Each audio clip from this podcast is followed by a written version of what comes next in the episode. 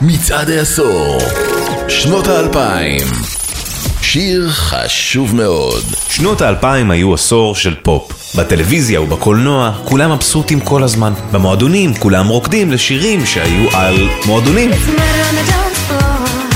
גם הרוק, שנדחק לשוליים קצת, אימץ את השפה. במקום רוח מרד אמיתית, הסקייטרים, הגולשים וילדי הפרברים המשועממים הביאו אל המיינסטרים את הפופ-פאנק הקליל והקליט. אבל בתוך הפאנק הפופי היה תת-ג'אנר שהכניס לכל הסיפור הזה משמעות אחרת. האימו.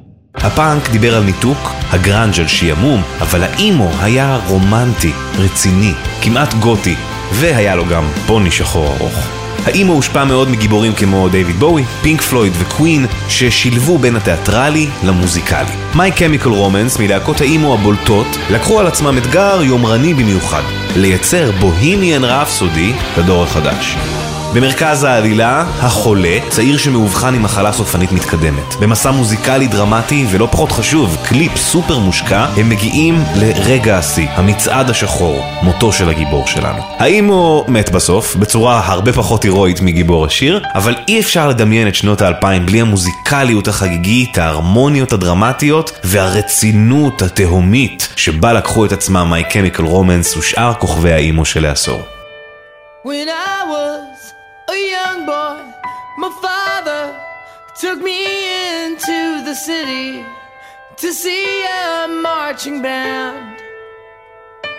He said, Son, when you grow up, would you be the savior of the broken, the beaten, and the damned? He said, Will you defeat them, your demons, that they have made?